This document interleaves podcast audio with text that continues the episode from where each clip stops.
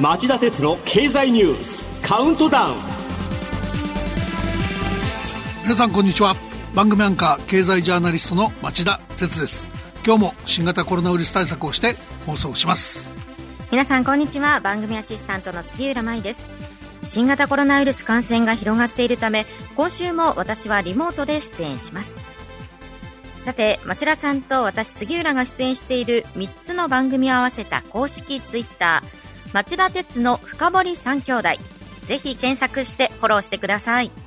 あまり知られてませんが2017年3月の共同宣言で安倍前総理がイギリスのメイ前首相に歓迎すると表明していたアジア太平洋地域へのイギリス海軍の空母の展開がいよいよ現実のものとなるようです。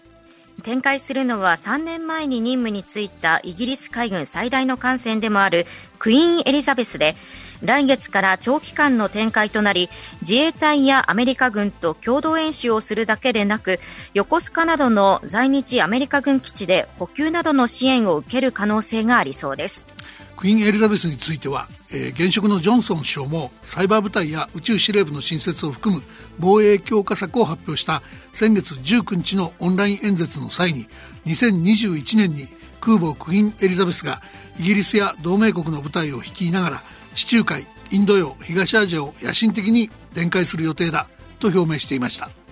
クイーンエリザベスは自衛隊も保有しているアメリカ製の最新鋭ステルス戦闘機 F35B を40機程度搭載する能力があり展開中は日本企業が整備や補給に協力する可能性もありそうです。アジア太平洋地域への派遣の背景としてはもともととどまるところを知らない中国の南シナ海での領有権の主張にイギリスが警戒感を強めていたことがあります。今年になって中国が香港返還時の一国二制度維持という約束を保護にして民主派に対する弾圧を強めていることもありイギリスがアジア太平洋地域でも日本やアメリカとの協力の下で強固な軍事力を展開する能力を保有していることを示し中国を牽制する狙いが加わったとみられています。これに対して中国では共産共産党系メディアの英語版が月曜日専門家の取るに足らないことだとのコメントを紹介する記事を掲載するなど平成を装っているとのことです。ですが中国の習近平国家主席には国際社会の中国批判の高まりを真摯に受け止めるきっかけにして外交安全保障政策を見直してほしいと切に願います。今週も町田さんが選んだ1週間の聞き逃せない政治経済ニュース10本を10位からカウントダウンで紹介していきます。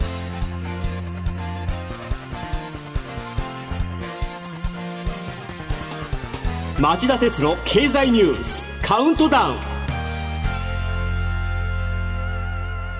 まず10位のニュースはこれです。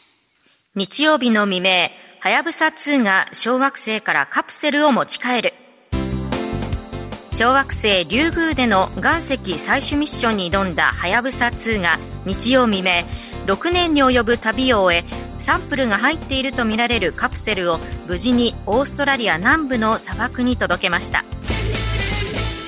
えー、JAXA をはじめとした関係者の皆さんおめでとうございます。人々の夢と希望を膨らませる快挙でした。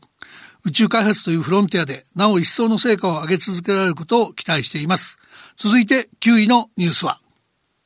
イギリスと EU の FTA 交渉期限を日曜日まで再延長と両首脳が合意。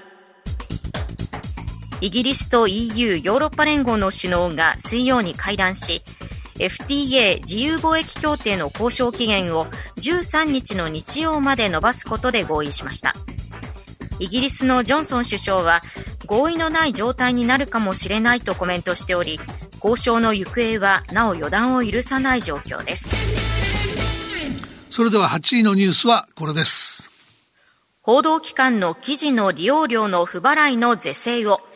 Facebook と Google が本格化する動き。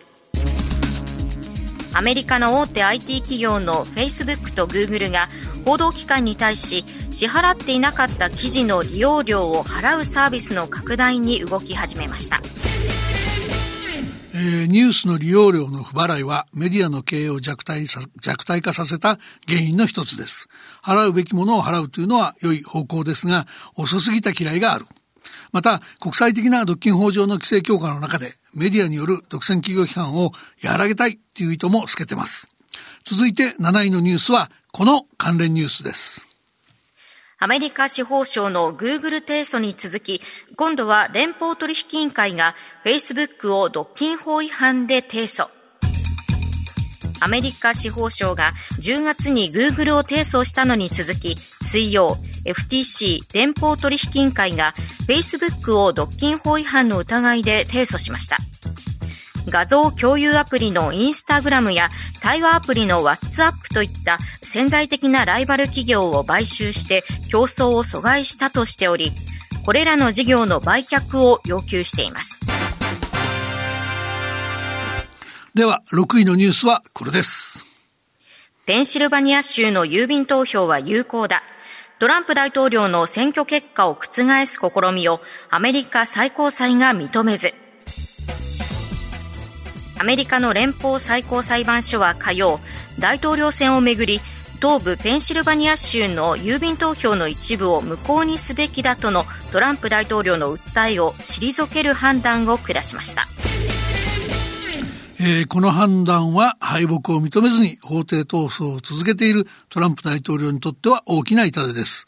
連邦最高裁は9人中6人が保守派、ところがトランプ大統領が指名して10月に就任したばかりのバレット氏も含めて全員が今回トランプ大統領の主張を認めなかったと言います。一方のバイデン前副大統領は着々と政権移行準備を進めています。月曜日にロイド・オースティン元陸軍大将を黒人初の国防長官に起用する人事を内定したほか、昨日は中国通のアジア系の女性を USTR 通商代表部代表にする人事を発表しました。トランプさん、そろそろ潮時じゃないですか。続いて5位のニュースは。日本学術会議の2023年9月までの独立を自民党が政府に提言。日本学術会議の在り方を議論している自民党プロジェクトチームは水曜会員の次の任期となる2023年9月までに政府から独立した組織とするよう求める提言をまとめ今朝政府に提出しました。えー、この問題は10月1日会議が推薦した新会員候補105人のうち6人の任命を菅総理が拒否したことが発覚したことでした。えー、ところが政府与党はその理由を、えー、うやむやにしたまま今回の改革論議を進めて問題をすり替えてきた。学術会議を独立性の強い組織に変えるという提言の方向性はいいと思うんですが、ことの発端に蓋をしたまま済ませようという姿勢は政府与党にあるまじきもの。総理、頭を冷やして考え直してみてください。それでは4位のニュースは。イギリスでコロナワクチンに2人が強いアレルギー反応。日本では尾身茂会長が GoTo トラベル中止を要求。イギリスで新型コロナウイルスのワクチンの接種が始まった火曜。接種した2人が激しいアレルギー反応のような症状を示したことから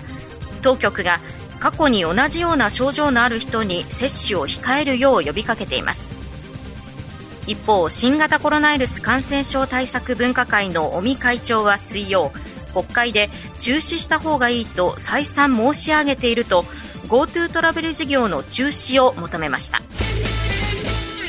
えー、尾身さんが会長を務める政府の分科会は今日、えー、会合を開催し、ステージ3の地域で、なお感染が拡大しているような場合は、えー、より、えー、踏み込んだ対策が必要だという提言をしたようです。コロナ関連は今週もニュースが溢れていました。杉浦さん、見出しだけいくつか紹介してください。はい。ワクチンの接種希望、アメリカで64%、フランスで54%にとどまる。世界経済フォーラムなどが10月に実施した15カ国調査で判明。火曜、自衛隊が感染拡大地域への看護官派遣を発表。まず、旭川に。火曜、中国が最初の集団感染確認から1年経ても WHO 世界保健機関の調査を認めず木曜1日の国内感染者数が2972人と2日連続で過去最多を更新、えー、杉浦さんありがとう今日も東京都では595人とまあ、600人近い過去2番目に多い新規の感染者が確認されました。かたくなに GoTo トラベル事業の凍結を拒む日本政府も無責任ですが、最初の集団感染の確認から1年も経ったにもかかわらず、WHO にそれが確認された武漢市の、えー、河南海鮮市場への立ち入り調査を認めない中国政府のかたくなさも奮発者。こうした対応は市民の命を危険にさらします。その一方で、未だにマスクをしないとか、喫煙所の人数制限を守らない人たちの存在にも驚かざるを得ません。この場を借りて僕からも周りの人や自分の健康は自ら守る、そういう行動を徹底してほしいと申し上げておきます。以上、4位までのニュースをお送りしました。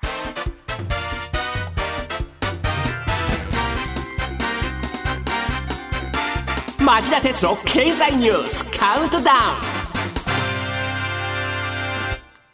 はい。それでは3位のニュースはこれです。大井原発の設置許可の取り消しを命じた大阪地裁判決に原子力規制委員会の委員長が反論。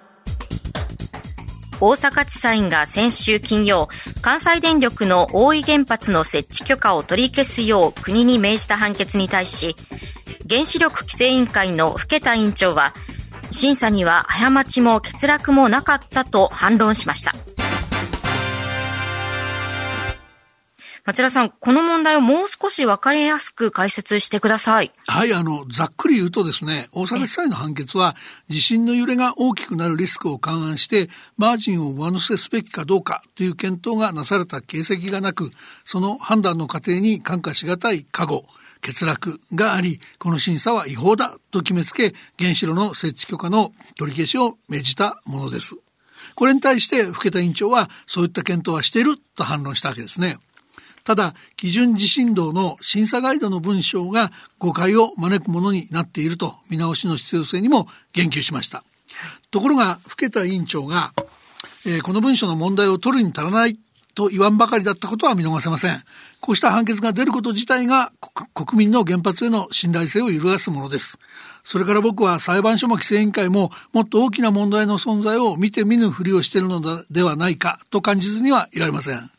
それはどういうことですか？これは長年、あの、原発問題を取材してきたジャーナリストとしての個人的な見解ですが、ええ、今の規制委員会は非常に大きな問題を抱えています。っていうのは、えー、政府が再三規制委員会の審査に合格すれば、総合的な意味で安全性が確認されたことを意味するので、えー、そういう原発は再稼働していくと公言してきたのに対し、規制委員会自身は決してそうは言わず、自分たちは原発の建築基準を作って、その基準に合致しているかどうかだけを審査しているという立場をかたくなに守っているからです。はい、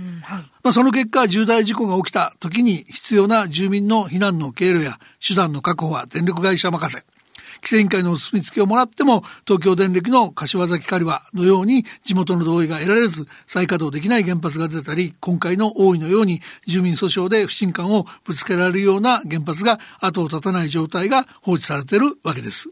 で、今回の判決は運転差し止めを命じたわけではなく、上級審で判決が確定するまでは運転を停止する必要もないので、実害はないんだっていう人もいますが、国民からの信頼が得られず、訴訟が繰り返されるような原発が相次ぐようでは、安定的な運転が見込めず、菅総理が国策に掲げた2050年までのゼロエミッション実現の有力手段の一つを失うことになりかねません。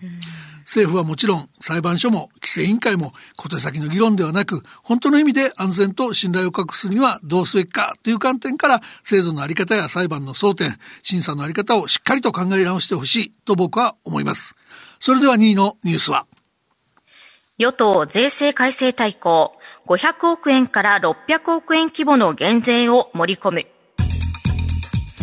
自民公明両党は昨日、来年度の与党税制改正大綱を正式に決めました。新型コロナウイルス対策として固定資産税の負担軽減策を盛り込んだほか、脱炭素社会の実現や DX デジタルトランスフォーメーション投資を促すため、総額500億円から600億円の減税を盛り込んだのが特色です。えー、今週は来年度の減税の目玉の一つである脱炭素に関連したニュースも盛りだくさんでした。ここでは見出しだけを紹介しておきましょう。杉浦さん、お願いします。はい。火曜、東京都が国の目標を先取り、2030年までに新車をすべて電動車に。来年度から国が調達する電力の3割を再生可能エネルギーに切り替え、EU2030 年までにゼロエミッション車の3000万台普及を目指す。2019年の30倍に。えー、それでは1位のニュースです。火曜日、財政支出総額が40兆円の経済対策が決まる。政府は火曜の臨時閣議で今年度3回目となる経済対策を決定しました。今回の対策は財政支出の総額が40兆円程度。事業規模の総額が73兆6000億円程度となっており新型コロナウイルスの感染拡大防止策とポストコロナに向けた経済構造の転換国土強靭化の3つを柱としています。えー、財政支出40兆円のうち当面のコロナ対策の費用は5.9兆円に過ぎません。一方、今年度の過去2回の補正予算で確保した予備費が、コロナの予備費がまだ7兆円も残っております。にもかかわらず、なぜこの時期にこれほど大型の経済対策を打つ必要があったんでしょうか。考えてみれば不思議なことと言わざるを得ないでしょう。この後、夕方5時35分からの町田鉄の経済ニュース深掘りで、コロナ対策は予備費で賄えたはずなのに、巨額の第三次経済対策が策定されたわけと題して、その隠された動機をけ、えー、徹底検証してみたいと思います。はい、まあ、財政で使ったお金ってね、いずれはみんな私たちの税金で、その、埋めていかなきゃいけないわけですよ。だから一体何ができてるのか、ちゃんとチェックしておいた方がいいですよね。やはりそこですよね。ぜひお聞きください。以上、町田さんが選んだニュースを10位からカウントダウンで紹介しました。今週の放送後期はお休みです。この後5時35分からの町田鉄の経済ニュース深掘り先ほどお伝えしたようにコロナ対策は予備費で賄えたはずなのに巨額の第3次経済対策が策定されたわけと題してお送りしますそれでは再びお耳にかかりましょう。さようなら。